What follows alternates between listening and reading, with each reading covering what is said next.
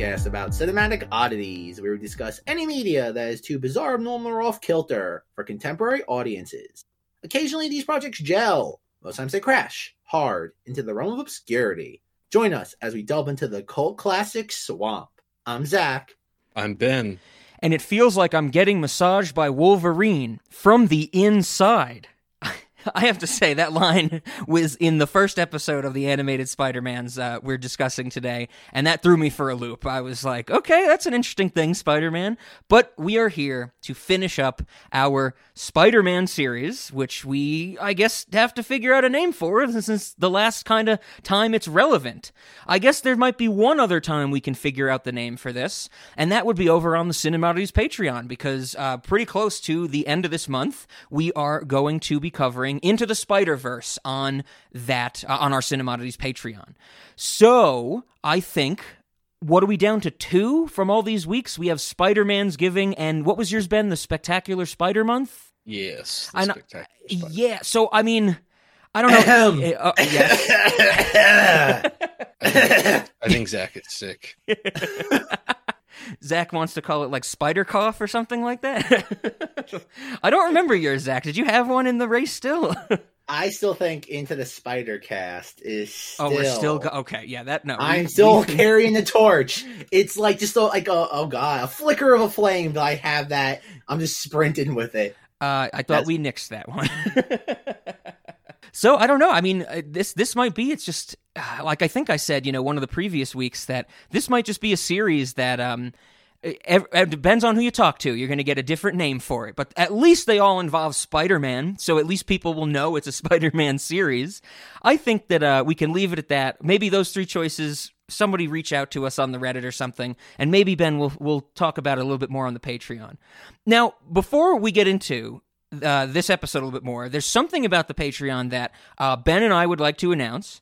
And very neatly, um, if you have never checked out the Cinemodities Patreon, uh, when you listen to this episode, we really recommend you do because as of now, as of the release of this episode, there are two public posts. That means anybody can download them on our Patreon. You don't have to be paying us to get these episodes.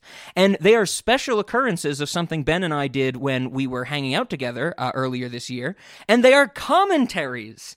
Ben and I recorded some commentaries just to give it a shot. Um, they're a little loose, they're a little goofy. There's some breaks we took, and I had to mess with the editing.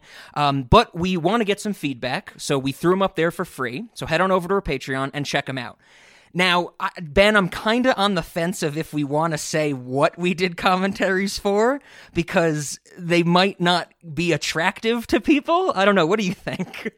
uh, to be honest, Rob, I'm a little foggy on what we did. yes, I'm a lot foggy, I have to say. but I, all I can say is that that getting these for free is basically a steal. So yes, yes. Uh, so yeah, let's leave it at that. Let's even keep Zach in the dark because I don't think we've told Zach what we did commentaries for. Um, nothing you'd be excited about those for, for, Zach. But yeah, check out the Patreon, download these, give them a listen. You know, watch along uh, as you listen to our commentary, and any feedback you have. Anybody can listen to these. I, yeah. I actually have some feedback my foggy joke was really good, but you won't know that unless you watch, unless you listen to these. yes, yes, that you'll understand the the fog reference, the fog. um, but yeah, check that out. I'll put the link in the show notes, all that stuff as always. Check out the Patreon. And if you like what you hear, you can even subscribe and get more episodes. Anything else about the Patreon I missed? I think that was all we had to say about the commentaries, right? Yeah, I mean, if if you guys like those, we do want to hear any kind of feedback you have about them uh, it is a possibility that we would create more of these and that these would be some kind of off Patreon one time purchasable content or something like that. So um, yeah, we want to know what you what you guys think, and we were we're happy to make them. They were a lot of fun, and we're just not really sure if we should make more. Exactly, exactly. So, I guess that brings us to the topic at hand. We are discussing animated Spider Man. Of course, we have some episodes that we're going to dive into, Um, and there's a good bit of them, and they kind of jump around series and, and different you know seasons within those series. So I will put that in the show notes as, as well in case anybody wants to you know check them out on Disney Plus or if they have old animated Spider-Man. But I guess the best place to start is these are these is the roots of Spider-Man for all three of us, right?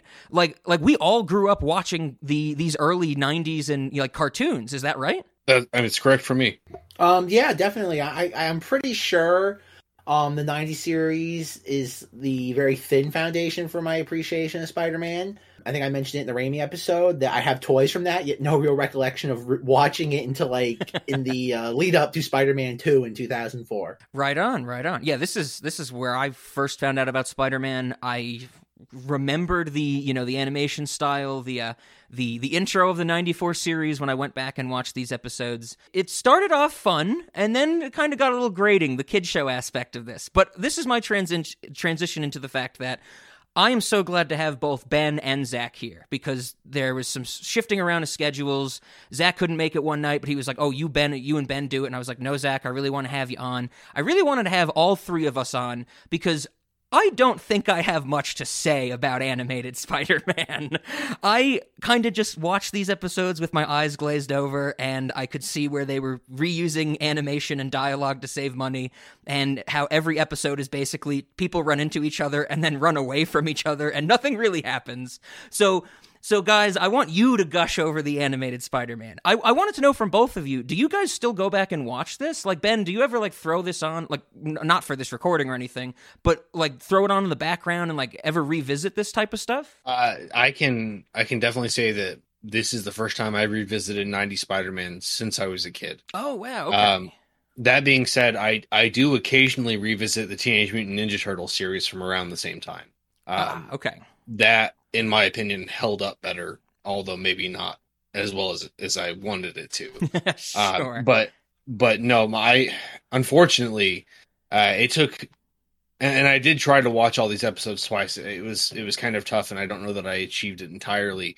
Uh, but I I will say that it took until watching the first episode for the second time after having watched everything else for the feelings of nostalgia to really hit me. It'd be like, oh, this is definitely the the stuff I watched as a kid. But yeah, I think the first time watching it, I was just kind of overwhelmed by like there's a scene where Morbius and and uh, someone named Deborah are walking, and the stuff they do with with the uh, quote unquote camera is so disorienting because they were I like you said reusing animation to save money. So like we get like a an overhead scene and then it jumps to them talking and then an overhead scene again and I'm just like what are they doing to me? oh yeah, yeah. Zach, what about you? I I, I know you uh, with the Disney Plus. When I um, was watching this on Disney Plus, it looked like you had at least watched a good bit of episodes of this animated Spider-Man. Or am I was I just am I misremembering that? Oh no, not at all. No, I've oh god, for uh, there. I think we mentioned this a little bit, like when we did unsolved mysteries. Um, there was a website called iOffer, which was great for having like bootleg media, and I I forever I had a link like saved as a bookmark for years. Like somebody had the complete series on Blu-ray for like twenty dollars, and I always kept putting it off. And then like iOffer like cleaned its like act up and stopped doing things like that. Um, no, like I I've always um loved the show. Like my first instance of even being introduced to it, um, beyond obviously like as a child like having toys for it, which I have no memory for, was in when Ben Affleck Daredevil came out. I remember like seeing commercials for a DVD called Spider-Man versus Daredevil. And I'm like, oh, that looks cool. And like I got the DVD and I remember like, oh God, like it was it was my mother used to substitute at this school that I wasn't even involved with. And occasionally like I, that's when I was being homeschooled. So like I would go there and do my own schoolwork and like I told the kids I had this DVD and they were all just like like enthralled. They're like, oh my God, what happens? And then, like like I said, in the lead up for Spider Man Two on ABC Family, I used to play this every morning. I think from eight to nine, and I ate it up. Like the episodes were very like disjointed. Like they never followed through like in their story arcs. Mm-hmm. So like one more, it was always an hour block from eight to nine. So like you'd have two episodes, then like it would skip ahead, it would skip back. Um, I remember a lot of Madame Web in that like era of syndication. Um, then I think at one point in the late 2000s, it was on Hulu and I tried watching it, and it was like, and that was back like when like TVs having streaming wasn't really a thing. So like you'd like plug like an HDMI HDMI cord into your computer, and then like when like I got Disney Plus last year, like I really like watched the first season and I had so much fun. Like I I, I ate it up after really not thinking about this show for uh, a decade.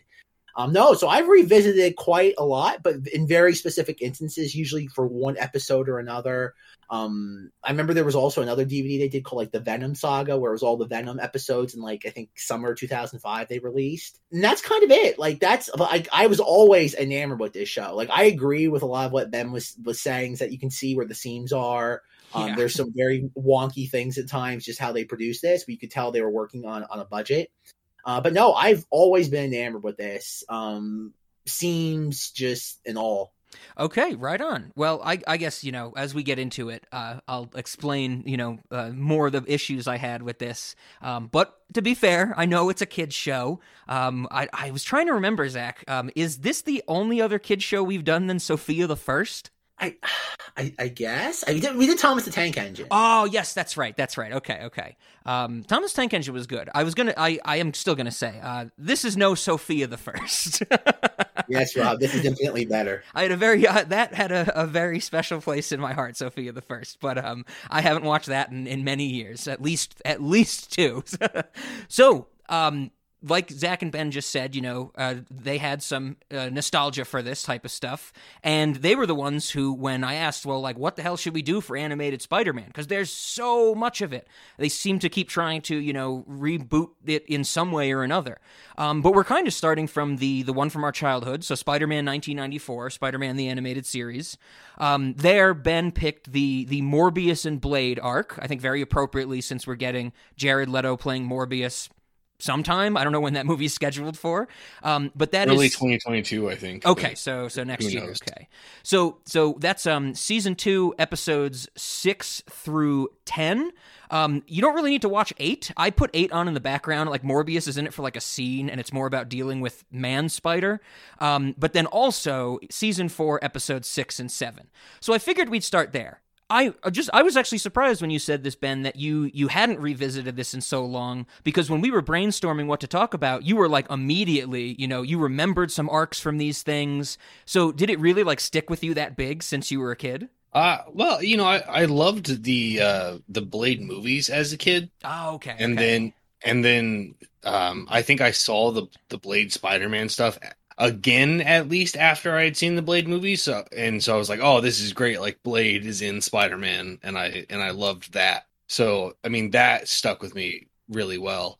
Um, and then of course, you know, the stuff around Blade being in Spider Man, I remembered very well as as well. You know, Morbius and um, even to the point that I, I remembered the uh, suction cups on his hand, which disturbed me a lot more as an adult than they did as a child. Oh, okay. That he's like he's eating plasma through his hands. I actually found that um, having Morbius eat plasma through his hands and the decision to only say he's eating plasma, like he never says he eats blood. That was a Right. censorship decision, and I was just like, oh, okay, you know. Uh, so I'm expecting Jared Leto will not be sucking plasma through the, his hand in the um in the live action movie.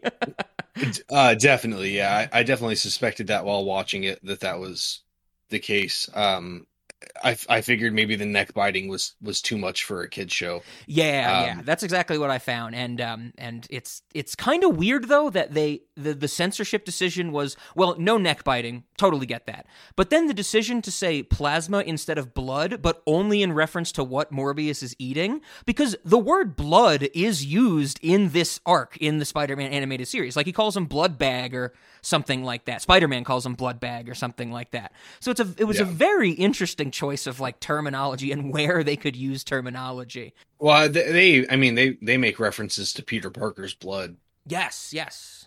for during the neogenics, you know, part of it where where Morbius is trying to figure out. He's he like sees Parker's blood and he's like, oh, this could give someone superpowers. I have to beat him. And, uh, And I was like, I, I, fucking, it's surprising that Morbius can tell from looking at his blood. I guess that his blood could give people superpowers. But, uh, but no, I, I, I definitely found it strange as well. I, I suspect that it's just the reference to eating that was the problem. sure. um, yeah, yeah. That's what something it about- seems. Consuming blood or human tissue or, or you know, not tissue, but but uh, human substance. I don't know. Yes, yes. So, so I guess um, you know, something to, to to talk about. I mean, I I can't imagine because I, I don't really want to. If you guys want to, I mean, feel free. I are we gonna go through this like scene by scene? We can't. It's it's it's, too dense and it's too like like repetitive and stuff like that. I guess what I wanted to ask is, you know, since we're going back to our childhoods, one of the questions we you know asked in the first three weeks of this is this your Spider-Man? And I I kind of have to say, I when I was watching this animated series, the 1994 one. Spider-Man was quippy. He had to. There were some neat storylines. It was a kids show, so it was a little repetitive, and they kept reminding us of things. And I had some issues, but I really liked this Spider-Man and Peter Parker. Um, I I thought he he worked really well, and you know maybe it's nos- the nostalgia in the back of my head, but um I don't know. What did you guys think? Is this uh when nostalgia hit you back? Is this your Spider-Man? I, I would the the biggest problem I had with this version of Spider-Man is that he is built like a bodybuilder. I, Oh, I don't understand why that was the choice they made when animating him. That like, if you look at like the Miles Morales comics, like he's built like a scrawny teenager. This Spider-Man is built like uh like a grown ass man. I Mhm. guess is is so. I thought that was a little weird. Uh, but outside of that, I mean, definitely the behavioral, like the quirks. The, this is probably where I got my like sense of who Spider-Man's supposed to be, and it's. I, I would say like I, I think I probably mentioned that Tom Holland is is up there for me in the live action Spider-Man, I guess race if you will, uh, to decide who's my Spider-Man. But Sure. but I uh I, I think that the reason Tom Holland is up there for me is that he does emulate a lot of the parts of this '94 Spider-Man that I that I liked. Oh, that, okay, that's interesting. Yeah, I, I was thinking of while watching the um the animated series this this Morbius arc that this was definitely like the quippiness that you've been talking about in the Spider-Man that you like. I think it's the first episode when Morbius, you know, turns into into the living vampire. Spider-Man says something when Morbius disappears like where'd that refugee from the Rocky Horror Picture Show go? And Yeah. I'm just like I don't know if like kids are going to understand that. Um, there's also at one point J. Jonah Jameson says like Morbius looks like an extra from an Anne Rice novel, and I'm like, what child would know that Anne Rice wrote Interview with the Vampire? but I, I, I liked it. I thought it was quippy. Um, I, I have I, there's some lines I have written down also. This whole show was really quippy. When what everybody's against Spider-Man, they think Spider-Man's bad in this arc for you know whatever reason. And when Spider-Man shows up, someone says, "Hey, Spider-Man, can I get an autograph? If you get the chair, it'll be worth a fortune." and I'm Right. just like, that's that's a little dark for a kid show, but I I appreciate it. You know, Zach, what do you think? Is this is this your Spider-Man? I guess. Um, no, I agree. The Peter Parker has that like build of like a bodybuilder, but I think that has to do with one of the reasons why this show existed. And from what I can tell, this is another another Avi Arad project. Oh yeah. Because I found a quote from him saying, "I only want this show because I want to sell toys." Oh man! And- when we and switched between the two animated series we're talking about, I have a great Avi Arad research thing that I found. Well, yeah, and, and that's the reason why. Because like it's funny, I still have I I, I I have no memory of getting this, but like a 1990 series uh Peter uh, not Peter Parker Spider Man toy, and he has that physique, and I think that's Oh. what this is. I think it was the toys came first, and you design the TV show characters around the merchandise. yes, um, that's course. why I think, and I and I think that's why all these characters, like both the like the villains especially, are so pulpy looking because they are supposed to be colorful and make you want to say, okay, I see this character, let me go buy the toy for now. Oh yeah, uh, something that we've talked about. I don't. I'm sure it came up at least once in in this series, but I know Zach. We've mentioned it before. Uh, the concept of making things toyetic. When the Punisher shows up in this arc and he has his what is he? he's like battle van escape tactic go. I'm just like that is a commercial for the Punisher in a van that shoots guns out of its roof. I was like, we just watched a commercial for a toy. Definitely. Battle van, escape tactic, go. Oh, but Yeah, I, I love that van though. I, I have to say, I would have bought that toy if I was a kid, probably. But this is the sort of thing that that like I don't want to say this is my like definitive Spider-Man, but I think the culture is missing something like this now. Like the whole point of like that's why why Spider-Man has the second most popular rogues gallery outside of Batman. And you have to admit the same thing kind of happened with Batman with his animated series in that like it was watching this show feels like playing with toys. And I don't mean that like in a cynical way. I Mhm. mean that in the most positive way possible because it feels like just the adventure is like on your TV screen. Any moment it can leap off, and you can be emulating it or creating your own adventure. Yeah, didn't we say that back in Speed Racer? The three of us, we were like cars in Speed Racer move like a kid playing with Hot Wheels or something like that. Uh, definitely, yeah. Yeah, yeah. Um, I'm actually, I can't believe I didn't think of this. Now that you brought it up, Zach, Batman the animated series, that is one I also watched as a kid, and that's another one I actually do go back and watch now as an adult sometimes, and I like that a lot better. I got to check out some of those episodes, maybe compare. But uh, yeah, I, I was one. That's an interesting idea. Why I like that more than I I liked this type of stuff. But that's I- it's interesting comparison because the like '90s Spider-Man is there, like in the culture, and but in a more subtle way than I think Batman animated series is. Where obviously now, like because of Harley Quinn, like all everybody does is talk about how great that TV show is. Yeah. Oh, Mark Hamill is the Joker is a huge part of that legacy. that Yep. that too. And I, but I think there's so many things in this that just kind of like made these characters like, especially I would say more the villains. Like I don't think you get the explosion of Venom as a popular character to like the levels that like they're still reaping to this day without this series. I think they they nailed Venom and uh, to a lesser extent Carnage because we didn't talk about those episodes. I'm sorry, we didn't uh, view them. But I think Venom. I think there's a reason why that character is still so popular is because this '90s series. Because Venom has never really been done, and maybe I'm not sure how familiar you are with Venom's portrayal in this series, Rob, but probably Ben is. Venom is done pretty accurately in this series, right, Ben? Uh, yeah, definitely. Um, I mean, there's there's the whole arc with symbiote Spidey in this series that's that's really good, and then we have the thing in the with the church bell, like getting the symbiote off of Spidey. Uh, you know, and I, I could be getting the details wrong because I'm I'm remembering all, all this from when I watched it as a kid. But I I loved symbiote Spidey in this series, and um and then of course the resulting Venom character as well. Plus, even I think I, there's a there's because again, much like uh, what happened with Morbius and Blade, the uh, Venom uh, the symbiote saga is like split up into two different, two or three different like little mini arcs. Mhm. And I know in one of the latter ones, like it's you have Venom and Carnage doing something, and uh, Iron Man and War Machine are there, and you get like Tony Stark. And it was the idea like these characters were kind of just like would show up for the week and they would disappear.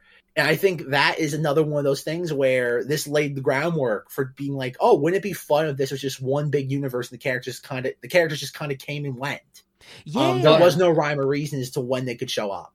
The uh the episodes before the ones we watched actually involved the X Men. Yeah, that's what Exactly. I, I when I saw that previously on from uh, of season two, episode six, and he's like Spider Man goes to Doc Doctor uh, or Professor X, and I'm just like, oh wow, okay, you know, so they got everybody. And then as I watched these episodes, you know, these what uh, six episodes or something, I was like, man, they're cramming in so many characters, probably for the the toyeticness of it, like we've been saying, but it was still really cool to see this stuff, like. When the Punisher showed up, I was just like, "Huh, that that's neat." I haven't seen an animated Punisher, you know, maybe ever in my life. the um at, at least from what I remember as a kid, the the animation from the X Men crossover is actually very similar to the animation in the X Men TV show that was on around the same time. okay. So I don't know. I I never did look into it, but I, I always assumed that it was actually a crossover event and not um, just the introduction of characters that that otherwise didn't have their own TV show. But again, I, I could be wrong about that. No, I mean, I would totally believe that because, you know, if they got these two shows running, um, you know, con- concurrently or whatever, they do a crossover and all the people who have only watched X-Men, they go, who's this? Let me buy those toys. And all the people who only watch Spider-Man go, who's the X-Men? Let's buy those toys. Right. Yeah, the X Men TV series was running. Um, I think it started in 1992, is what I'm seeing. Okay, so yeah, that's earlier than this. Yep, yep. Okay, I'm I'm glad we mentioned the year because, like we said, this is the 1994 series. Um, th- this is this is a true like just New York fact or fact uh, relating to New York that I absolutely love. Of course, they're getting ready for this show. They're um they're you know preparing to give the episodes for the first season to um, Fox Kids, that type of stuff. Um, one of the animation teams was based in California, and it was one of the animation teams that was uh, tasked with working on backgrounds for New York City. And so one of the things that they started to do was put together the New York City skyline and and many places back in the early 90s when you looked at the New York City skyline you would see Zach our favorite from Gremlins 2 the Pan Am building. and It turns out that Californians did not know that the Pan Am building had changed to the MetLife building, and so they had to scrap like months' work of animation, and they just never used it in the show. I thought that was hilarious. Like, imagine giving backgrounds to somebody, and they're like, you know, hey, here's the Pan Am building, and Fox Kids is like, that does not exist anymore. It's the MetLife building now.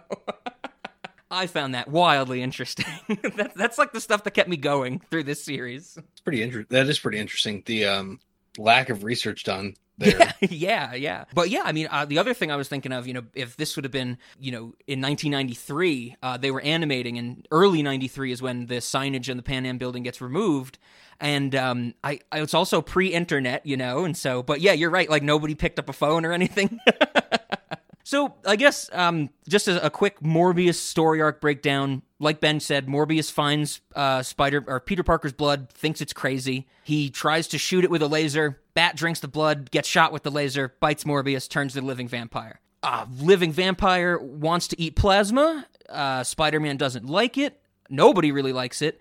By some convoluted turn of events, everybody thinks Spider Man is the problem and not Morbius. So the Punisher has to come after Spider Man. Spider Man turns into Man Spider. That gets resolved. Blade shows up to take out Morbius and and then it really becomes like how do we save Morbius? I think that's the the quick the the quick and dirty summary of it. So I guess like how did you guys want to go through this? Was there any like things you wanted to highlight? Any character? Do we want to break it down by character? I know we did Spider Man, but I liked what you were saying, Zach. Like the villains and and all these side characters are so dense that there's a lot of interest in there. Um, like I, I mentioned the Punisher and his his battle van escape tactic go. I loved that.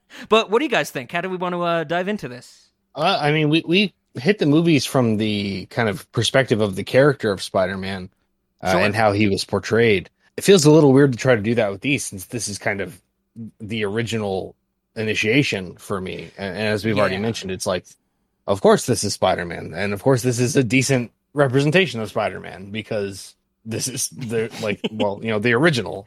Yeah yeah um, I'm, I'm, totally with you. so i don't know. What do you think zach? Uh, again it's hard because you do have that jump in the middle of the you have like that set, that ladder arc where like oh mary jane's already disappeared. Mm-hmm. um i don't know. Maybe follow it from morbius's perspective because he seems to be the focal point of all these and, and kind okay. of more oh. like i said to be completely honest there isn't a lot of meat on the bone here um, this isn't like two or three major motion pictures where there's multiple things happening. Yeah, yeah I, am glad you say it that way, Zach. Like I mentioned at the start, I, my notes for like the latter episodes in this arc is I'm just like, okay, now now these two fight and one of them escapes again you know it just that keeps repeating over and over Let's, and over this is one thing i've always found like fascinating about like revisiting children's at my children my yeah, my childhood entertainment as an adult God, a lot of this stuff was just boilerplate and very monotonous at times. Mm-hmm, mm-hmm. And it's like, like, especially like, not this isn't that bad, but like, I remember going back and like rewatching like some of like the original Yu Gi Oh! It's being like, man, it's just the exact same thing for like 20 minutes straight. Like, nothing. oh, happened. God. Like, glacial is too kind of a word. Yes. Um, and that was kind of like this, where I'm like, man, as a kid, I had a lot of patience. Like as an adult, I do not. Um, that's a that's an interesting point. I I kind of totally agree with you. Is that like I thought I was going to go into these and you know we watched maybe like three hours worth of content total or something. I thought I was going to be like relaxed and just taking some notes, laughing at some funny kid stuff. But I often found myself just being like oh man, I could totally like you know like write some emails while I'm watching these.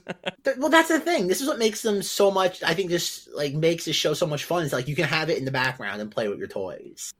Um, and you can just like when something happens, look up, like focus on it for like five minutes, then go back to what you were doing. Mm-hmm. you really don't lose anything. And I think that's the thing. Like there are those moments where it like flares up, um, and then like it goes back to like just kind of like a steady calm, and then something happens, and, and like and this is one thing I did want to bring up, Rob.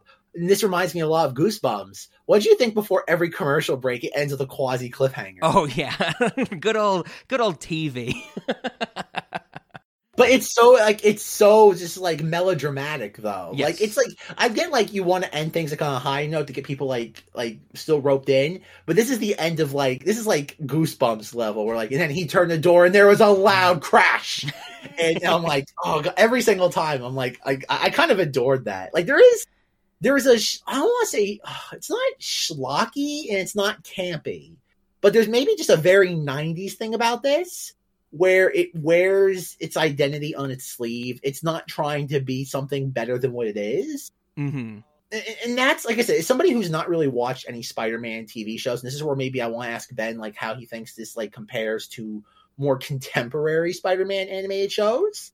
Um, are, are there any like I know there's a 2010 series which is widely considered like the best animated Spider-Man show, but how is that show compared to this, Ben? Like, and I don't just mean that like in the sense of like quality wise, character wise, but like, does it have that same level of just like relaxed nature to it, where like not everything is dialed up to 11? Um, I'm trying to remember which one that actually is. Um, it looks like Spectacular, Spectacular Spider-Man. I Uh, think. I could be wrong. Spectacular Spider-Man, if that's the one it is, that that one is probably by far my favorite uh, animated series. But it is, I would say, it's not as leisurely. It definitely keeps your attention, and you need to pay more attention to it a, as you're watching it. Um, if if that's the one that it is, Yeah, but I'm, is. I'm having is trouble that one. finding. Yeah, Okay. that's the uh, two, late 2000s, 2008 to I think 2010. Okay, yeah, and and it, it's like I think widely regarded, uh, at least by me, as as, as big of a mistake as canceling Firefly was, it, it, it was to cancel Spectacular Spider-Man. But this, but Right it- on. th- like I said, as somebody who's never watched this show, I've just seen like portions of it, like like on clips and just images. I hate how the characters look. Like I, they look so. Like I want Rob to go right now. Like just Okay. Google "spectacular Spider-Man." You, you there'll be no shortage of uh, stuff you'll find. But like I, I, it's all a matter of personal taste. But like I hate how it looks. Like that's nothing against the writing, the quality, but just on aesthetic level, like character art design, I hate it. Like I just I adore how all the villains look in this. I love how Spider-Man looks in this. And maybe this is like once again the uh nostalgia blinding me. But there's just something that feels so just pure about this, and that might not even be the right word. Like like it, it feels pure to me. And like I said, the nostalgia might be really just tinting everything. Uh, Spectacular Spider-Man. I just looked at a picture. It looks like Ben 10 artwork. Yeah, exactly. There. th- thank you. the, That the size of the pupils and the eyes and and the build of them yeah absolutely I, I i i wouldn't i would have to look up if they're even by the same people but it looks just like ben 10 Uh, and I, I'll definitely give it to you. I mean, it took me a while to get over the animation style. Not that I dislike it; it's just very different than what you know what I had been used to with Spider-Man. But animation animation style disregarded, it is a fantastic show. No, I've heard. No, it's why it's considered the best Spider-Man. And like, in my research for this, the Spider-Man animated series, aka ninety uh, the '90s one, is considered like second place, and the 2008 2010 series is considered the best.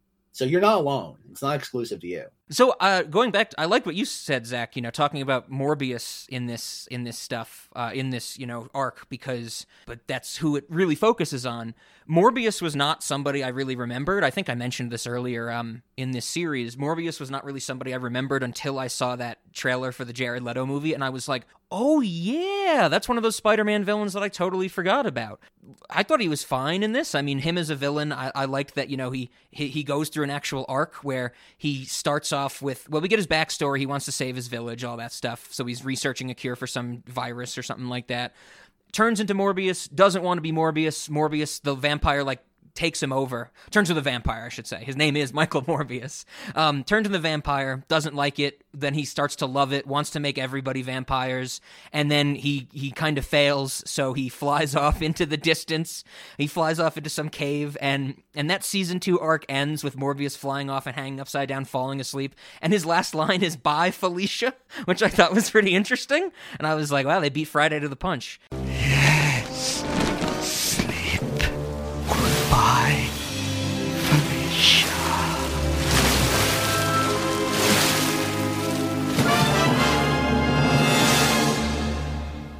But then he's he's become sympathetic in the last two episodes of his arc in the fourth season, if I remember correctly, because that's when um, Miriam the Vampire Queen shows up. Ben and Ben, that bothered me so much that it was not Marceline the Vampire Queen. um, but but then then they um they never really save him. Is that right? They don't save Morbius. Yes, they, they don't. He they go off to fight Miriam, so he becomes like a, a good guy at the end of the day. Do you guys know about the Jared Leto movie? Is he gonna be like an anti-hero? Are they playing that like Venom? Like like he's gonna be a cause for good? I guess. Do you know? The only thing I really know about it is that it doesn't look very good. I, uh, Um, I I saw the trailers in theaters before something. I don't remember what, and I was just like, "Oh no, Jared Leto again!" And I was it, it looked very unappealing to me. Same. I mean, it's just it's not. It just doesn't look uh commanding. Like it doesn't. It doesn't look like it's gonna grab your attention and hold on to it. Um, So I, I don't know. I, I would imagine it's them trying to ride the line of, of the anti-hero shtick. Sure. After the success, again, Venom made too much money for them to just sit on their hands. And from my understanding, again, of the Sony Marvel deal, is that the Tom Holland movies do not add to the contractual obligation Mm, Okay. of like making a movie that is within the Spider-Man like rights deal, so they have to keep making like something like this. It's it's fan for I'm sorry, it's uh Roger Corman fan four stick again, where Yes. it's like it's just money there to keep the like the license. I I don't know. Like after watching this, uh, like two arcs of the two the TV series, I am a little bit excited for this. I don't want to say excited. I'm not as uh, opposed to it as I was before okay. because I think there, I think there is potential. Um, I think it, it's that thing of if there ever was a superhero that you could very much leave to his own devices, it's Spider Man because he has such a like a rich rogues gallery. It's like Batman. It's you don't need Batman to really cross over with anybody else. Is it fun? Of course, but I think there's like just watching this like God, what five, six episodes of the show. Mhm. I'm like, I get why Sony was like, let Disney keep their things. We are not making a deal because I think with the right just writers and actors and creative team, I think the sky's the limit with Spider Man. I'm just like, and it goes back to why I've saying a lot during the Tom Holland series, where it's just leave like Spider Man New York, like let the nonsense wander into his world. Don't have him wander into the outside world. Sure. And that, that's where it's so much fun, like watching Blade show up, and Bla- uh, Blade has garlic bombs and all this like ultraviolet tech, and Whistler, like that stuff is so much fun. Felicia Hardy as Black Cat, like I completely forgot that at some point she uh, transforms into that, and I'm like, this is so much fun. Like you have all of these elements there.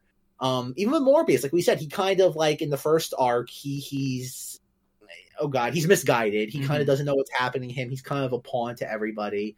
And then by the latter one, he's just kind of being passed around as like a bat creature. And then when they kind of get him to like regress into like the state he was in the first arc, he he's like, I don't want to do this anymore. I'm a I'm a actor for good.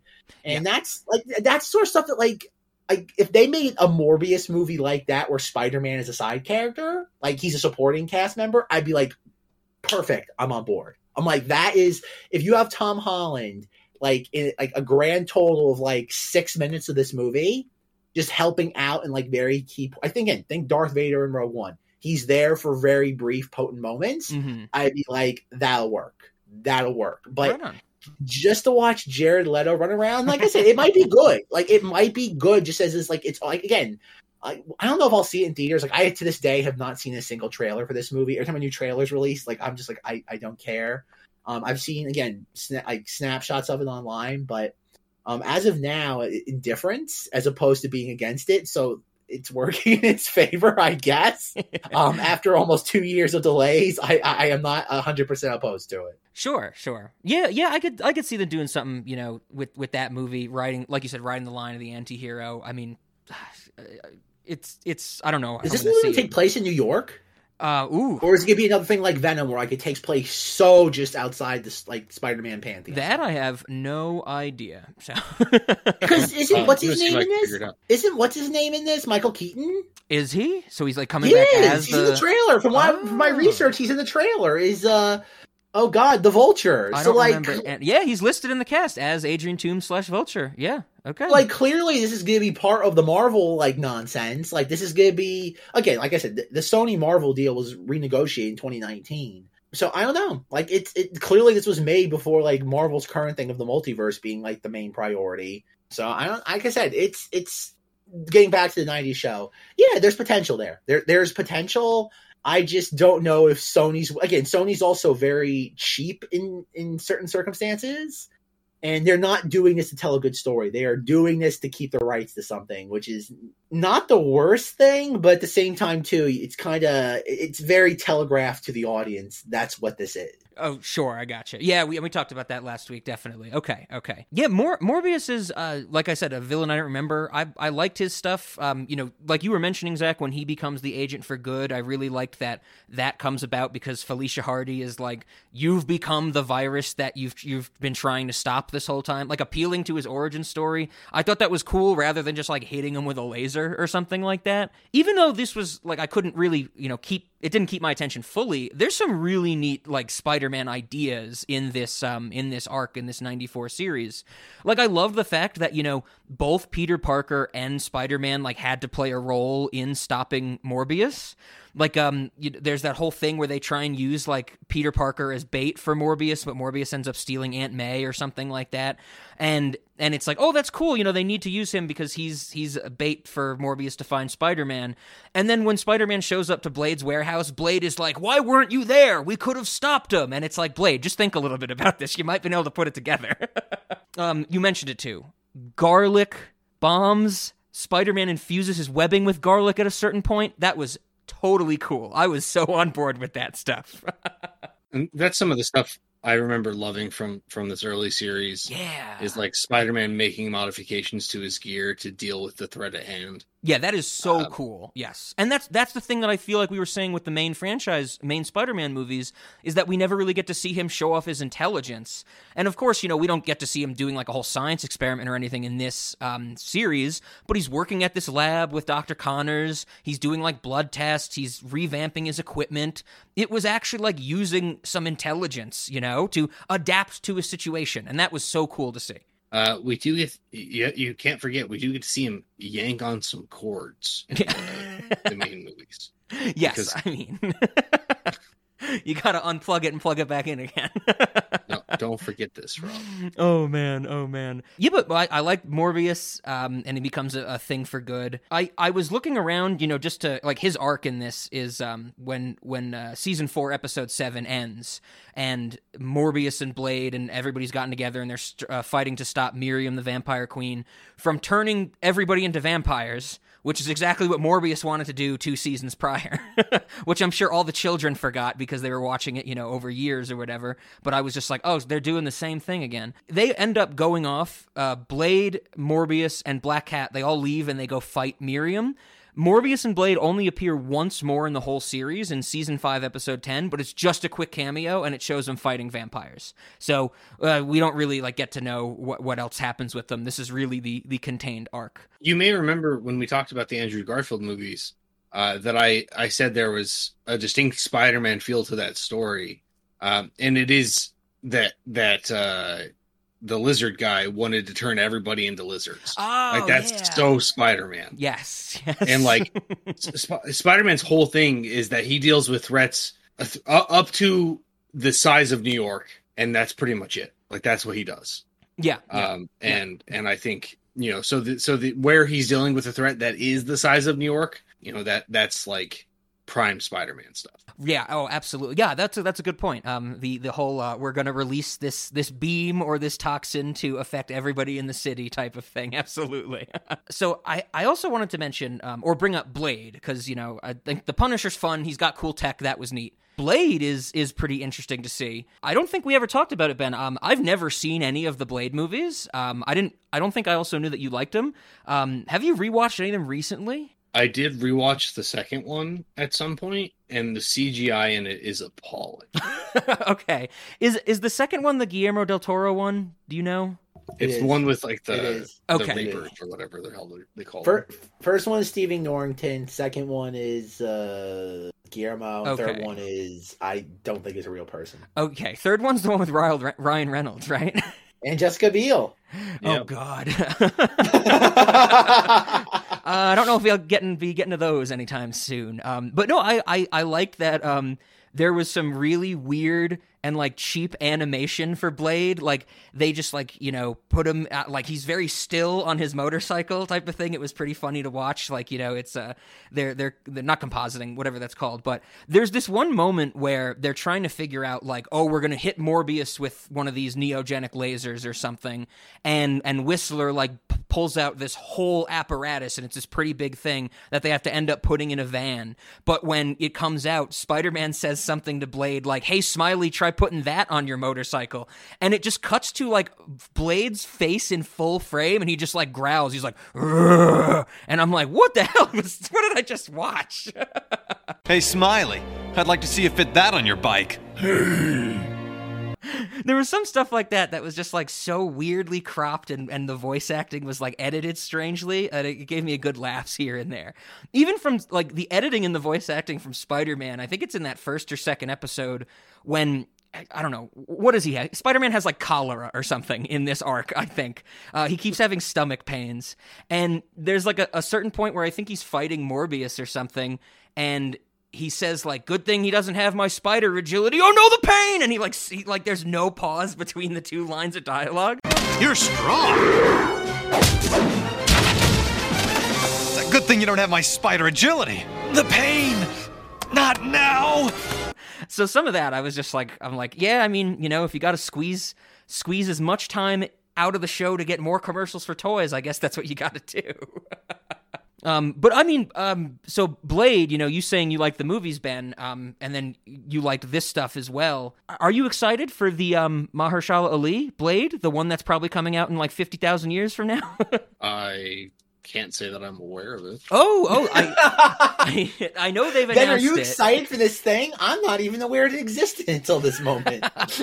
but but yeah, Mahershala Ali um, is going to play Blade, and and what Zach, you were telling me that he has a voice cameo at the end of Eternals, I think. oh God, yeah. It's it's it's the clunkiest thing ever. You have oh God, what's his name? Kit Harington, the actor. Maybe I, I don't Okay, know. I, I think that's his name. Game of Thrones man. There's a lot of them, and he's like about to touch like from what is alluded to to be the ebony blade, and then it's and, like there's a voice off screen who's like, "Hey, that might be mine," and like snap cut to black. It's like what? It's like what? And then like the internet has to tell you like, "Oh, that was Mahershala Ali." Like he filmed, like he he didn't film it. He like recorded his voice like on his phone and sent it to Marvel. Sent a Facebook voice message over to Marv, over to Kevin Feige. pretty much and that's the thing because yeah so I, I wouldn't be surprised because like i'm not sure um but i didn't know about this until today that apparently stephen norrington filmed footage of him as morbius to include in the original blade movie as a potential for like where the sequels could go but when he chose not to return for blade 2 that Okay. was just kind of scrapped. Oh, so um no morbius has been kind of floating around in the ether as like a major as a potential like major character for a while now Okay, yeah, because that's something when I when I watched this this arc and I was like, oh, Blade and Morbius makes sense. I went back and I looked into it and it, I saw that that it wasn't in the Blade movies and I was like, oh, okay. So I'm I'm assuming you know that that's something that might happen one day, but who knows? Like you were saying It's, with the I think it's stuff. I think it's I think it's there. It's it's that like other rumor that's going around now that spoiler alert, you're getting Charlie Cox in Spider-Man No Way Home. And it's it's the idea like, oh, apparently Marvel wants to keep Vincent D'Onofrio as Kingpin. okay, So it's like I, I think everything's just on the table at this point. It, it's the idea that like okay, like Jared Leto is a recognizable name. Like he can act when he wants to, and he's not just like doing it for his own reasons. It's like why not? Like that's the thing. I think it all it's the uh thing that comes down to like Guardians of the Galaxy Eternals. Like we're gonna roll the dice, if audiences like it, it'll be incorporated. Tom Hardy and Venom. If it's not, it will most likely try to just fade into like a background role. Sure, sure. All this stuff coming out, I've, I'm not looking forward to it all, but it'll it'll all keep happening, I guess. I, I do have to say though, Vincent D'Onofrio is Kingpin. I love me some Vincent D'Onofrio. He's the best thing about that Daredevil show, I have to say. So I, I do want to. I've looked up a little bit of the new Blade stuff, and I I have to say Wesley Snipes is Blade. I don't I don't need a new one. sure. That being said, I, I mean I'm I'm beginning to entirely understand the Stockholm syndrome thing Zach's talking about. I'll I'll probably Yep. watch this, Yep. uh, but but no, it's it's the whole time I'm gonna be like, "You're not Wesley Snipes." Like I'm just gonna be yelling at the screen. not Like- my blade. Get on Twitter, Ben.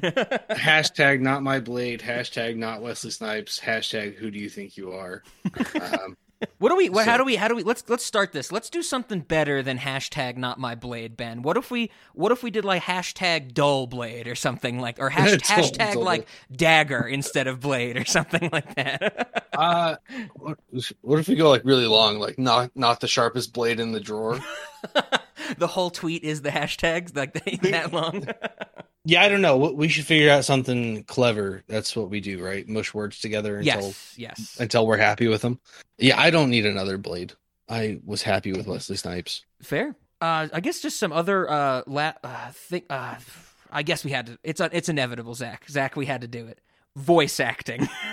oh God. I It's atrocious. was uh, well, yeah. There's some there's some rough voice acting in here, but uh, J. Jonah Jameson is voiced by Ed Asner, which is crazy to me. Ed Asner, who's still alive, the last time I checked. Which, which is No, he's dead.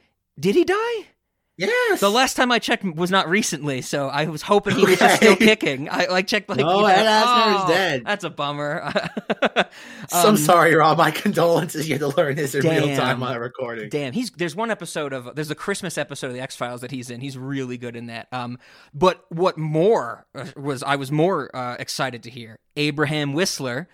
Only in the the season two episodes is voiced by the great Malcolm McDowell, and his voice is so unique that you know as soon as you as soon as I heard him, I'm like, that's Malcolm McDowell. That's so cool. But this is interesting, Zach. This is actually now the second time in Cinemodities that we've discussed something where Malcolm McDowell is a vampire hunter. Do you remember the other thing that he is a vampire hunter in? The time machine. We when did we ever discuss the time machine? We talking about Malcolm McDowell in? What has he done? He's Like, the I vampire. mean, like, he's done everything. He's the vampire hunter in Suck from our Suck and Blow oh episode. Oh God, I don't even. remember- Oh God, we talked about that. I remember talking about Johnny Depp in a wig. Like his wig was like the best part of that movie. So Oh, yeah, we, we've discussed the two and only two times Malcolm McDowell has played a vampire hunter. So we can we can also discuss a movie called Corbin Nash where he helps a vampire hunter as like the like the tech person or something, and then apparently he is a vampire in a Tales from the Crypt episode called The Reluctant Vampire. So Zach, we have two more things that we could finish up the Malcolm McDowell vampire series. Oh Jesus! Talk about the most specifically odd thing. I think I think other than that, you know, I I like I mentioned the garlic. I love that stuff. I wanted to ask you guys this. I'm glad I just caught this note. In the season 4 episodes when, you know, they they take Morbius out of his cave and the Dr. Connors and the neogenic lab are trying to to unvampire him or whatever they're trying to do. People show up and they like steal Morbius or they accidentally wake Morbius up. Like I know one of them's the Shocker, and then the other one I had no idea who it was, but I called him in my notes discount Two Face. Apparently he's Herbert Landon. I, I have no idea who that was. I had never heard of them. Apparently he's like half mutated. But to me, I was like, this is just Two Face. I don't know. Is is he big? As a kid, I thought that was Two Face. Oh, nice. I dig that. But Herbert Landon is voiced by David Warner, who we all know as Sark and the MCP from Tron. So that was pretty cool. And then I and then I think other than that, you know, I I liked some of the action. I liked some of the the moments, like you said, Zach, when it flares up, that type of stuff. Uh, some of the little bits and pieces here and there. Any anything else you guys wanted to talk about with the 1994 series? What is going on with Peter Parker's relationship with Mary Jane in these episodes? At the beginning, we see a flashback of him asking Felicia Watson out on a date. And Oh, then the yeah. rest of these episodes, he's like, there's a, a- an issue with him not spending time with Mary Jane because he's afraid of scaring her away with his mutation. And, and I was just like, is he dating multiple women? Like, is that is that what this children's show was telling us? Yeah, I couldn't really get a handle on that in the season two episodes either, where he keeps blowing her off because of his mutation. But like, I was with you too that it's like, well, yeah, we saw that previously on, and so I'm like, I okay, I. I was I was confused as well. I don't know, Zach. Did any of that? Were you able to parse any of that? From I, I remember that being a thing in this show. Is like from like watching it in 2004 that he always had a lot of female attention. He could just never devote the time to them because he was Spider Man. And from my research for this, apparently they didn't want to go with like the dweeby Peter Parker who couldn't get girls. They wanted to go the one that was just like could never like handle a relationship and Spider Man at the same time. okay, okay. That's that's what the producers uh, like interviews have said over the last like 20 years. Yeah, I, I, I don't know. And I mean, uh, Mary Jane in these episodes we watched was like so sidelined. And then, of course, she's gone in the season four episodes that I was just like, yeah, whatever. I, I felt like she was put in there because we need Mary Jane in a Spider Man story type of thing. Well, because that's the big thing that, like, oh god, I remember like watching a lot of those season five episodes on Fox Family back in the day. Pretty much once Mary Jane disappears, that becomes like his sole things to get her back. Like, Okay. and like it'll come and go in importance, but like he always references it. Okay. Oh, I, I just found this in my notes as well. I'm glad I, I wanted to mention this. Um, in the second episode, when Morbius escapes the hospital and people like Spider Man stole him, and everybody, the whole city's looking for Spider Man. There's like a, a scene where Morbius is climbing on the side of a building, and everyone thinks it's Spider Man. One of the characters even says, "It's Spider Man. Who else could climb on a building like that?" And I was like, "This is the second fucking season." Surely the citizens of New York have seen other superpowered people climb a building before. I thought that was such a strange line. he thought that was strange, mostly because he was not high enough up that you could not see he was wearing a black trench coat and no mask. yeah, yeah. I was just like, there is no way in hell if I'm on the ground, I'm gonna be like, that's Spider Man. I'm like, that's some crazy fucker. like that's that's somebody who is probably not superpowered because why would I assume he is? And he's just up on a building, and that's dumb. But yeah, where's the people going like don't jump, like life is worth living? Like why are they immediately right. like spider? Could you imagine if like someone was like ready to commit suicide by jumping off of a New York skyscraper and everybody was like, "Spider-Man, we love you." Wouldn't make me happy. yeah, I mean, I think there was there was a lot more "fuck you" Spider Man vibes than there were Spider Man. I we love you. but- Sure, sure, yeah, but I mean, Yeah, either either way, just like I'm not Spider Man. This is why I'm killing myself. People never know who I am. yeah, I'm literally killing myself because somebody at work called me Spider Man. Oh jeez, oh jeez. Anything else from the uh, 1994 series? I mean, I don't know. I think I think we've touched on all the important stuff. It's uh, it is it was nostalgic, and I, I mentioned earlier it took a little while for me to get into that nostalgia mindset. Yeah. But it, once I did, like it, it came back. It came flooding back. It was just like it took a while for that to happen. But yeah, I mean, I I um, despite the problems I had with it, like bad voice acting, bad transitions, you know, uh, from one statement to the next, etc. On my second watch through, I, I enjoyed it more, and I was like, "This is this is Spider Man."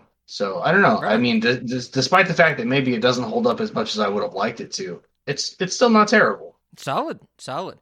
I guess Zach, if there's nothing else, um, I as I as a transition point between the 1994 animated series and then the second one we're talking about, which I believe is Spider-Man Unlimited, I would like to discuss because it, we all we started this series, you know, four weeks ago, five weeks ago, whatever it was, talking about Avi Arad. We got to end it with talking about Avi Arad. So there is a, a sentence on the Wikipedia page for Spider Man 1994 that says uh, the series was canceled after its initial order of 65 episodes, four seasons, or five seasons, I think, uh, because of an argument Avi Arad got into with the head of Fox Kids, Margaret Loesch. And I was like, I gotta look into this because we need some Avi Arad being the villain tale here. Some type of statement regarding this seems to be widely reported. Like, this is why the show got canceled, is that these two got into an argument and Margaret Loesch was like, I don't want to deal with you, we're canceling your show, that type of thing. The IMDb trivia fact about this goes even harder and says that Margaret Loesch absolutely hated Avi Arad and wanted him out of the business, so she canceled the show when their initial episode order ended. I can find no real corroboration for this, and I spent way too much time going down like early 2000s message boards with a bunch of links to articles that are now dead, and I couldn't even find them in like the Wayback Machine and stuff like this. Um, some people seem to really believe in it. There's some people are saying that, you know, well, the argument could have been about, you know, Avi Arad micromanaging all the aspects of the show. Specifically, like we were saying earlier, everything had to be a toy. And apparently, Avi Arad would like say to the writers, uh, John Semper, I believe his name is, the, the showrunner of this. He would be like, "Oh, we want to do an arc with, say, you know, Ghost Rider, just just for an example." And Avi Arad would go, "No, no, no, I want to give him his own show." And so we can't use him here yet. He's going to get his own show. And Avi Arad was like trying to say, like, "Oh, you can and cannot use these things, and when you can use them, you can only use them in certain capacity to to um, make sure that you know we don't ruin their spin off or something like that." And I could totally see this being the case. Another thing I found is that some people also think that this series got canceled because Saban wanted the the uh, animated show rights back, which kind of makes some sense because Saban runs Spider-Man Unlimited, which is the series that follows this. I don't know, Zach. What do you what do you think? Did you read anything about Avi Arad and Margaret Loesch at all? No, I, well, Avi Arad always being a stick in the mud. yes. um, no, the thing that's weird about Spider-Man Unlimited was I first discovered this show. I want to say like in 2014, and I kind of became like enamored with it because like I thought it was just so different. It was this was right in the time like Amazing Spider-Man 2 came out. Um, the Marvel thing was really like kicking into like full gear. So like it was like oh god, like think I just try to do something slightly different, which this especially does. Mhm. I was like, yeah, this is neat. Like, this is a lot of fun. But then, like, this show, like, didn't have any of the other trademarks of, like, Avi Arad projects, and that, like, it wasn't merchandised at all. Yeah. Um, even, like, Peter Parker Spider Man's outfit in this, like, there's no toys of it. There's, there was practically no merchandise for it. And I, I just wonder why they, from what I can tell from season five of uh, the 90s series, everybody involved with that show was burnt out. Like I know there was like apparently season five was very arduous to get made on pretty much every level, and I think everybody like every creative involved with that was just tired. And I think that's the reason why is that like I think you if they were going to do a season six, it was going to be but basically a whole new creative team. Okay. And I yeah, don't think I, don't, I think it'd be very. I think, and this is my own conjecture. I think it would have been very difficult to hire a whole new creative te- team to work on a season six of somebody else's like doing. Oh, sure, sure. Yeah, that's like what happens when Netflix buys shows and they they replace most of the people, and it's just a totally different thing, you know. Zach, you said that. What, what were you saying about what, when you came across this? Something about the Marvel Cinematic Universe spinning up? Did I mishear you? Uh, well, yeah, it was 2014. It's when like that was really like kicking into like like Oh, okay. That's when you found Well, Spider-Man Unlimited. yeah, that it was like 20. I Oh. think it was like like March April 2014 was when I discovered this. Okay, I, I initially thought you said that's when it came out, and I was like, this show came out in '99, Zach. oh yes, this is very clearly uh, the remnants of a dying decade. Um, but no, like, like I, I this is one thing I kind of found the most fascinating about like rewatching this is I forgot how like in what in like a one minute span there's like you hear the the music intro of the 90s series and it's very like oh god subtly trying to connect to that as like oh no like this is part of the continuity and then after like 10 minutes it's like continuity we don't know what that word means yep, yep. um, but yeah, the next the the next uh, series talking about Spider-Man Unlimited, the follow up to 1994 series. Um, the first three episodes, which are kind of like the f- only three real episodes, which I'm sure you know.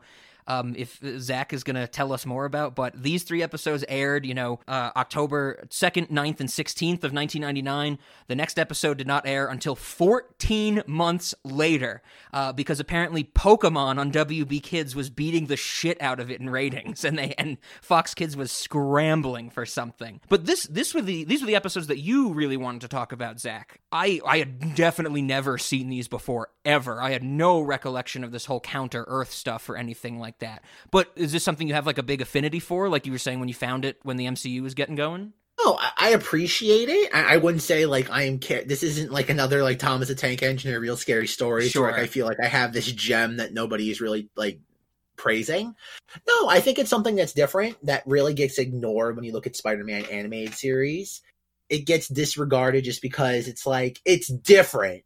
And it's Yes. like, oh god, it's like just because it's different doesn't mean it's bad. Like it feels like it's it's the equivalent of like trying to explain to dummies why black and white movies aren't bad. Um, the absence of color is not a detriment to something. And It's like that. I don't think this is any sort of like hidden masterpiece, but I think it's a lot of goofy fun. And it kind of it's that it, to me, I would rather have this sort of take on Spider-Man if you're going to go completely off the wall Gonzo with it than in, into the Spider-Verse. Spider into the Spider-Verse is playing into culturally safe territory. Where back in the '90s, this was just like, oh god, like what's popular? Uh, animal people. That's popular. We had Animorphs from a few years ago. The kids loved that. It's like, oh, it, it, it's the idea of just weird. It, it's weird and it feels very alienating at times, just because the animation style is very clunky and cheap. But it, it, but it feels like certain things. Like I love the Green Goblin character in Unlimited. I kind of adore him. And and I know there's different like versions of like Spider-Man lore where Green Goblin isn't a villain, But like that's the sort of stuff. But like no, you have Venom and Carnage and Unlimited. They're hundred percent just Venom and Carnage and everything else. Yep. They're just uh, drawn a little differently. Um, but no, I love the Spider-Man suit in this. Um, I, I absolutely love it, and it's one of those costumes. I think in the 2018 game, it's an unlockable. Oh, I- okay. I could be wrong, or no, maybe no, maybe not. I don't think no, maybe it's it's it's one spy. It's either a 2000 Spider-Man game or a 2018 Sure. Spider-Man game. Definitely a It's one of game, yeah.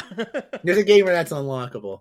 Um, but yeah, it's just one of these things where, um, considering that like that first episode tries to tie it into the '90s continuity, um, and that this is the immediate follow up, I think it's worth discussing because after this, the next animated series is what the MTV one, right, Ben? Sounds right. That that's uh, matches my recollection, but I I haven't looked into the actual timeline or anything. Yeah. So um no, it's interesting that this is really the last animated Spider-Man we got before the 2002 movie. Yes, de- definitely, definitely. Um, I'm glad you mentioned the animal people, Zach, because when I started watching this, like I said, I'd never seen it before. Um, he gets to Counter Earth, and you know, there's all these people, and I'm like, oh, I'm like, Spider-Man just went to BoJack Horseman world, basically, and and I was just like, that's interesting. I totally forgot about Animorphs as well. I have to say, I did not love these three episodes of Spider-Man Unlimited. I found them a little more difficult to watch. Maybe it was because I was burnt out after the the 94 series. But I got a big question. I got a big question about Counter Earth. In the third episode, when Spider-Man and Green Goblin are fighting, and then the the robo things come out to uh, stop them, the robots say masked vigilantes are prohibited by the five boroughs and upper parts of Staten Island. I want to know so badly what the hell are the five boroughs in Counter Earth? Because in our world, Staten Island is one of the five boroughs. That makes that sentence redundant. I, I couldn't find anything that I don't think it ever gets answered in the series or anything like that. I just thought that was the weirdest change to make. Either it was a conscious change to be like, oh, the five boroughs are a little different, you know, in, in this different Earth. Or whoever wrote this line didn't know that Staten Island was one of the five boroughs. Uh, I suspect the upper parts is referring to elevation, since the humans live on the the ground and the bestials live higher up. That okay, remember. in, interesting. I, s- I understand what you're saying, but it's still it's still a little weird. That's, I I feel like that's kind of saying it's like you know, um, be like this activity is illegal in you know this in like Denver and 500 feet above Denver. It seem it seems almost redundant, you know. Well, I mean, it it is, but it also isn't because they are very different communities. That's true. That's true. I didn't think about that. Um, I, I, I guess if we want to give them the benefit of the doubt, that's got to be what it is. But so, so then is is masked vigilantism okay in the lower parts of Staten Island? No, the lower parts of Staten Island are the five boroughs, part of the five boroughs. Yeah, but wouldn't the what, so then are the upper parts of the other four boroughs mass vigilant vigilant vigilantism is allowed? Yeah, definitely. I want that explored. like you're out of your territory, you're out of your turf or something like that. such a such a strange line. But but um so Ben, have you had you seen this before? I don't know if you if you answered that yet. Uh, I had I watched this when I was young when it when it first came out. Okay, okay. What did you think of this with the did this have some nostalgia for you? Yeah, I mean, I love the suit, but overall the story's not very great. I yeah, th- there's a lot of disjointed stuff going on. I felt, you know, like Spider-Man having to find John Jameson. He's part of the Resistance Force. Carnage and Venom are there working with uh, the High Evolutionary, but they're really not working with the High Evolutionary. They're trying to, you know, do something with whatever they keep saying, I, which I can't find in my notes right now.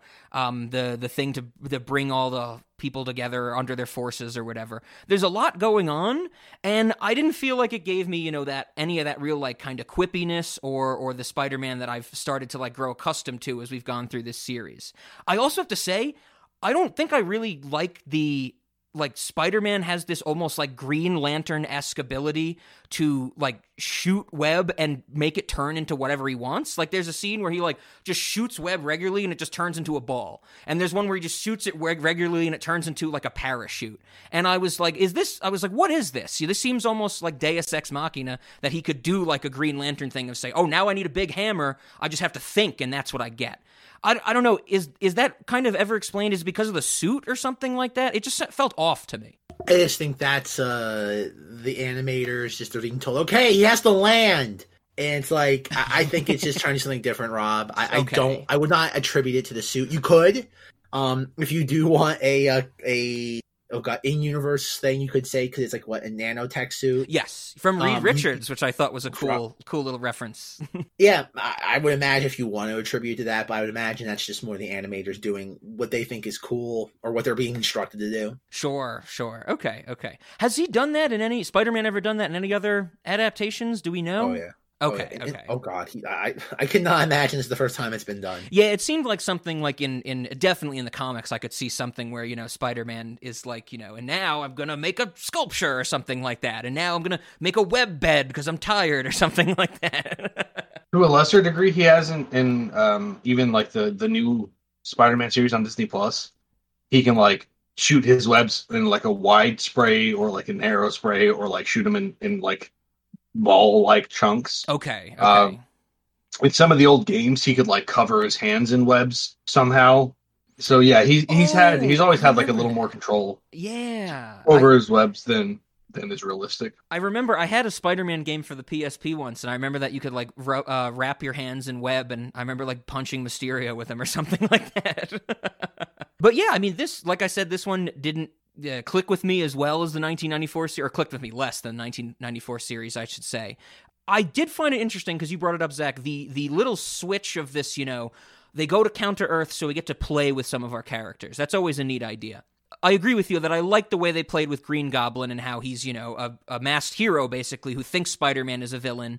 And then the little tease that he's, you know, the father of the um of what Shane, the kid or whatever. From what I read, I, I don't know if you guys have seen, you know, all 13 episodes of this that came out. From what I've read, it's never explicitly stated that the Green Goblin is actually his father. It's just always heavily implied, which is a, a pretty neat touch that they never went down the route of just spending a whole episode describing that stuff, where they just kind of kept it in the background and be like, yeah, you know what's going on, but we got other stuff to play with. You know what I mean? Yeah, because I imagine if they were given a second season, they would have easily delved into stuff like that. Mm, Yeah, I could, I could That see would have that. been episode one of season two. yes. The Synoptic. That's what Venom and Carnage are, are trying to infect people with. The spores. That's what uh that's what it's called. So yeah, I mean any anything else from you guys? What do you want to highlight from this series? I was a little bit confused about the Synoptic. I was kind of getting the impression that it was like related to the symbiotes in some way, but then also not. So like I'm not really sure. Are we supposed to believe that it's some kind of precursor to the symbiotes, or That do I, we I have any idea? don't know. I, I thought it was like just, you know, um, I, I'm with you that it, it seemed to be connected to symbiotes, but then it also kind of just seemed to be like a mind control fungus type of thing. I don't know, Zach, do, do you know anything about that? I literally no idea. It's just a plot device. It's just something for Carnage and Venom to be doing. Sure. And then I also get I mean, did they did they know that the Synoptic was on counter Earth cuz you know, they they leave from our regular Earth on the um on the uh, John uh, John Jameson spaceship. So I'm sure they had some knowledge that it was there. So maybe that's how it's connected to the symbiotes. It can talk to them or something. I don't know. I'm I'm grasping Well- straws. In, in in some continuities, the symbiotes kind of have like a hive mind. Sure. So I was suspicious that the Synoptic was part of that hive mind, and that's how they knew about it. Oh, okay. And they okay. they, they had probably known for us for a long time, but this is their first like opportunity to get there. Sure. Okay. I could see that. I could see that. So yeah, I mean, what else did you guys want to highlight from this series? For some reason, the floor in the hideout is bars. It's like cages, like like crossed bars. Like, have you ever tried to walk on an uneven surface? Because they live on one. I did not understand it, and like they use it as, as a tool in the fight. They like lift it up and use it as a cage. I'm just like, why the fuck is that the floor? And why is it over a perfectly good solid floor? Like, I don't have any uh, idea or understanding of what the hell their hideout is trying to do. I'm I'm with you. It was just like trying to break people's ankles as they come in. If you sneak in at night and you don't belong here, you're gonna you're gonna get a really twisted ankle. Like a booby trap type of thing. Yeah, it's a booby trap that gives you a boo boo. like that's I, I was just like, what the fuck is this? Like, did they did they make this the whole floor so that he could use part of it as a cage? I yeah, I, I don't know. Uh, I don't even think I was paying attention to that too much. That was beyond me. uh, Zach, anything you wanted to highlight? Um, no, like I said, it was just one of those things where I think this show just deserves some level of recognition. I, I Sure. don't think it's going to change anyone's uh, appreciation of the character, but if you want something that's a little outside the norm, I, I would imagine this will scratch the itch. Yeah, that's a good that's a good way to put it. It's a, it's a pretty different type of Spider-Man than um we we've been seeing, you know, in this series, which is pretty cool. So, and if you like Spider-Man animated series, there's plenty of them. So, Oh, uh, one more thing. Whenever the base is getting raided by those fungus-covered bestials, we see the, the same animation over and over again. oh There, yeah, So there are people that are copies of other people in this universe. yes, yes. Got to save that money. Got to save that money. Well, I guess if there's nothing else, then um, we can get to our questions. Is that good? Well, one one more thing before questions. We didn't talk about the '90s series. The intro song. Oh well, I Oh my god! For Uh, season two, so bad. I was going to save that for the end because that's exactly what I wanted to play in reverse. Uh, it's performed by Aerosmith's Joe Perry, which I did not remember or know. Radioactive spider blood.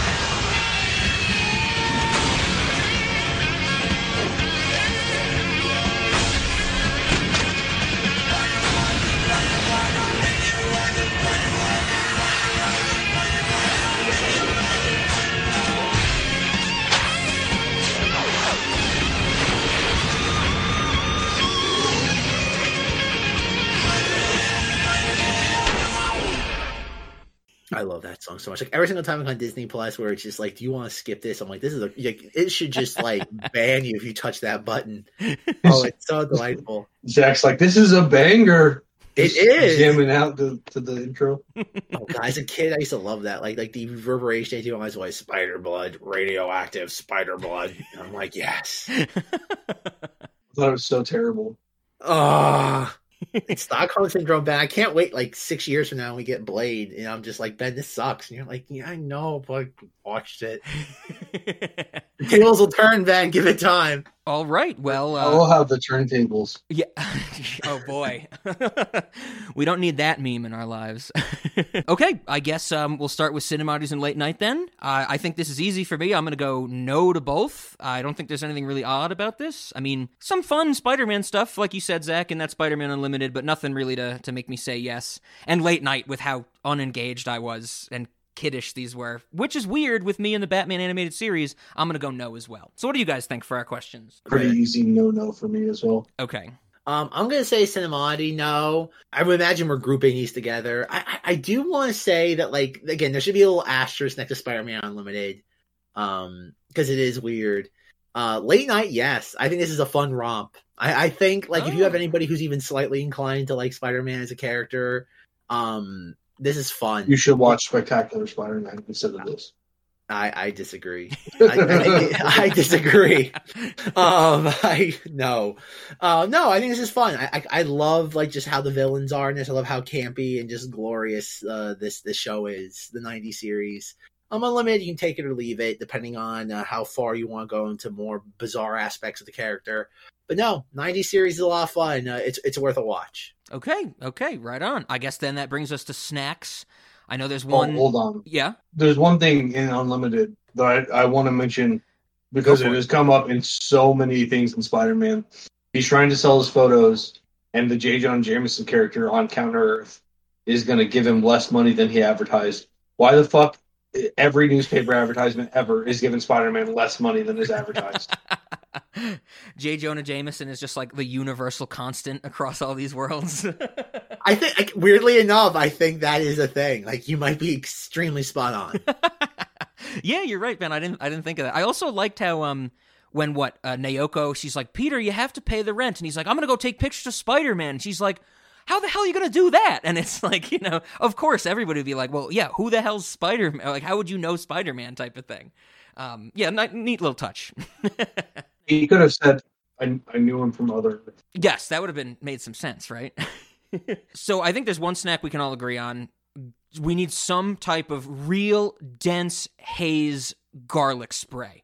Like like a fire extinguisher filled with like garlic aerosol or something like that, just to I don't know get rid of vampires or or, or spray at angry customers. I oh, love no. those garlic sprays. we, we we needed like an automatic spraying system that sprays you to check if you're a vampire on the way. And then if so, if you're either a vampire, like if it kills you, you're either a vampire or allergic to garlic.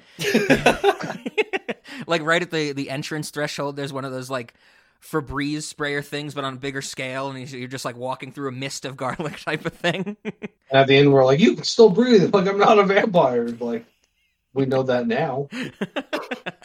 so, is this kind of saying at the same time, Ben, you don't want vampires in our restaurant? I just want to know who they are. Okay, okay, that's fair. this is the equivalent of the Salem witch trials. It's like, but aren't you going to kill them? Well, then you don't have to worry then if you're not one. it's like, oh yeah, yeah, definitely. This is the Salem Vampire Trials nice. with the Cinemodity Vampire Trials. Yes, yes, I dig that. Trial by garlic. Another one I had, I want to take the Punisher's battle van, but repurpose it and make it like the delivery van for the Cinemodities restaurant. You know, like like the Chick-fil-A car or something like that. And when it gets to the place where it has to deliver the food, it shoots the delivery at the customer's location out of its sunroof. What do you think? Are you going to use this inside the building, or is this for like takeout orders only? This this would be like for actual delivery. So we would like in other places in New York, we would we would drive. Like this would be outside the restaurant. I I think that we should have a smaller one inside the restaurant and replace all the wait staff with with them. Whoa. That's a that's a big change, and then so I like it though. Maybe not total replacement, but I like maybe the, just the idea, Ben, of this little thing like flinging your food at you when it gets to your table. Oh well, and yeah, it fling, you can fling your food, but I also would love to see like a an actual gun out of the front of it, like hitting customers with like cheeseburgers. like a like a, a burger cannon instead of a t-shirt cannon or something like that. Right. Yeah, and Nice. it, and if you order fries, it's like a we we make jokes about it being a potato gun. Like it's just, I there's so so many things we can do with this. I think Isn't isn't there like a Teenage Mutant Ninja Turtle thing where like it's a truck that shoots pizzas? definitely, Okay. definitely. So it's something like that. Yeah, but but it's like out of an actual gun and it's automatic gun speed. Whenever whenever it's delivering fries, it shoots them at you one fry at a time, Ooh, sixty Oh. fries a second. I okay, I like that, Ben. I also like what if it's just like you know, like a cannon. We have to load. We load the food and it goes to the table, shoots it. But if they order French fries, we load a whole potato in and put on the French fry attachment, which is a tennis racket at the end of the gun barrel. Uh, I I was thinking a little more involved in that, so we shoot it through like we actually cut the fry off the potato and then shoot it through hot grease. like flash cooking it. It flies at them freshly cooked. That's what I'm thinking. I dig that. But now, now that we're talking, I like your idea of you know shooting it like you know machine gun rate. We could do that with uh, cigarettes. If somebody orders cigarettes, maybe for the whole table, we just shoot a bunch of cigarettes at them with this thing. Uh, and you know, I want it to shoot fast and hard. Like I want people to hide from this thing. Um, it could be great. Like we could we could solve so many lawsuits with this. People Yes. like I'm gonna sue, and then we shoot them with like a whole potato. I'm also imagining like this this little van thing gets to a customer's table and they they somehow know what to expect and they like flip the table over and use it as a barrier or something like that. you know? They could know the actual keywords, just like tactical van deliver food nice mode go. yes, yes. Like the- it's it's like the in and out hidden menu. It's just hidden commands that make your food delivery less painful. Oh yeah. Okay, I dig this. Yeah, Well, but if you say them wrong, it makes it more painful. So like, you got to be careful. Definitely. Uh, yeah, I like this. There's a lot we can do with that. Okay, yeah. The uh, the tactical food delivery van or whatever we want to call it. That's awesome. what did you guys have for the restaurant? Well, I had I, okay. Obviously, the garlic bomb being the the lowest, the low hanging fruit. So cool. Uh, so I want no. I want to do is that like if you have any dish and the customer asks if they want like oh can I have a little more garlic with this? What we do is we give them the garlic grenade and they like they have to like pull like put it in the middle of the dish like on the table and just pull the pin. It has like what like a like a two yard radius. Okay. That's what I want. Not just like the way of cleansing the restaurant of, of vampires. I want it as a condiment delivery um, service. Okay, I, I like that. And just I want to add to that that occasionally we can have our wait staff throw them across the restaurant at the customer that ordered them. nice. and you know can garlic up their food and their clothes. Oh, of course. the the garlic thing is so cool in, in these episodes. I'm so on board I- with that. well, one thing we didn't bring up, and definitely this is going to be in a restaurant. I like that Blade has a lightsaber. It's essentially like a sword. oh yeah. I think we should have that. Like you know, like they'll have like carving stations for like different like types Sure. of like meat. I think instead of giving like a knife, we should just have like a little mini lightsaber, like Blade Yeah. has. Solid with it. Do do we already have jousting in the restaurant? If so, we need motorcycle jousting too. okay.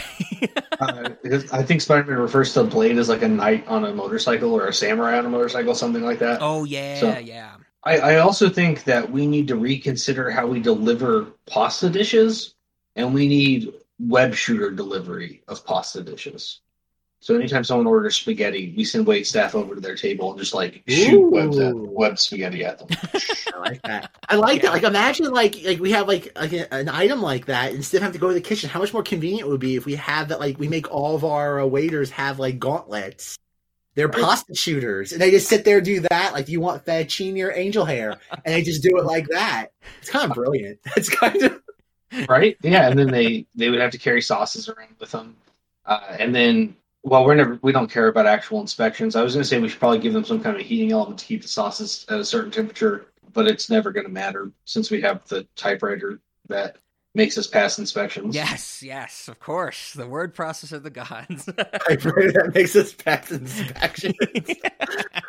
oh man, that's great. I was uh, for a second there. I'm like, is he is he talking about the word process? yeah. It's like, oh, oh that's my good. God. How about this then? How about this? Like we have the equivalent of like there's a backpack they have to wear, and there's heating agents in the backpack, so it gives the employees like scalding burns from trying to keep all these different sauces at different temperatures. And that's what we have, like, and, and that's there's like different like little hoses like coming at like there's got to be some like oh god like what uh, the Spider-Man villain Scorpion like like something like that maybe Yeah. like a giant Yeah. contraption on their back. There's like a giant like hose that like like like oh god what like an eight foot hose that like wraps around them and then they have to like do that. I think that would work. and I, they the hose that the sauce goes through is all the same. The sauce that comes out is just determined by a button that's pressed. So it's it's like when you use one of those like soda machines and you're like, well, I'm definitely getting some like Pepsi mixed in with my Dr Pepper Yep. because the person before me, I'm you're gonna get some red sauce mixed in with your Alfredo. It's just happening. Someone's like, "You got marinara in my Alfredo," and the waiter's like, "That's my blood." that's that's I. That's not cheese. That's skin. You should. Um, but no, so I'm I'm vibing with it. So we got we got wait wait staff with spaghetti shooters. We have other wait staff walking around with like scorpion tails that deliver pasta sauce onto the spaghetti. Um, whenever they're not dealing with customers, they can pretend they're fighting and shoot like spaghetti at each other and like. oh yeah, that'd be a great like Hot- uh thing to happen on a stage, like on our animatronic stage. Like there's an event where we have like uh the pasta sauce battle or something like that. Oh my god! And then we so we definitely have to have like he starts on a second story and he shoots his his pasta web and he like grabs a hold of it and jumps off and then the pasta breaks because it's pasta. and- Perfect. and he hits the ground and dies and somebody somebody else walks in from off stage dressed just like him and like so like a couple people like dressed in black to match the background just drag the dead body off the stage. Definitely, definitely. and then the and then the scorpion uh you know shoots him with like hot pasta sauce and gives him like third degree burns it's not going to be good to be spider-man yeah, that's a punishment for whoever ever has to play Spider-Man. Yeah. and somehow, it's still a less dangerous uh, activity than Spider-Man Turn Off the Dark. the, i guess the only the only way for the spider-man actor and this is actually a test of his skills to see if he is good enough is if he can make a pasta shield uh, using his web shooter to protect him from the sauce that would be pretty interesting to see a pasta shield. uh, and it turns out that's basically impossible nice, nice. i'm sorry Im- impossible Im- ah, the hits just keep on coming. okay, any other snacks? That was a good. That was we just went hard on the on the pasta delivery system, Ben. So thank you. We've introduced a lot of new delivery systems in this uh, this next section. yeah. Uh, any other from music? No, I, I I I am all tapped out after that. I think the only other one I had was just another easy one, pl- just plasma. Just eat some plasma, I guess. How are we gonna deliver it? Uh, it comes out of one wait, like the wait staff comes over and it comes out of their hand, and the customer has to absorb it through their hand or something like that. Do we give them like weird little suction cup things on their palm? yeah, yeah. Ugh. Delivered only through high fives or something like that. All right, well, if that's it, I, I guess that brings us to the end of this huge Spider-Man series. Um, I think Zach, you know, jumped the gun on me. We're going to end this with the 1994 song or theme song in reverse. Here's some Joe Perry. Zach, would you like to say what's happening next week and next month? Well, if I haven't already alluded to it a bunch in this series, we are doing The Matrix, Yes. uh, which will conclude in The Matrix Resurrections, um, which is, except for that episode, been re- recorded in its entirety already. um, so yeah, it's gonna be a fun uh, Matrix month. All sorts of stuff. A lot of Rob just uh, explaining Matrix continuity to everybody. Oh God, yes. I, I have been thinking about the Matrix nonstop since I saw it when I was younger, and this is I finally get to explain the entirety of the franchise.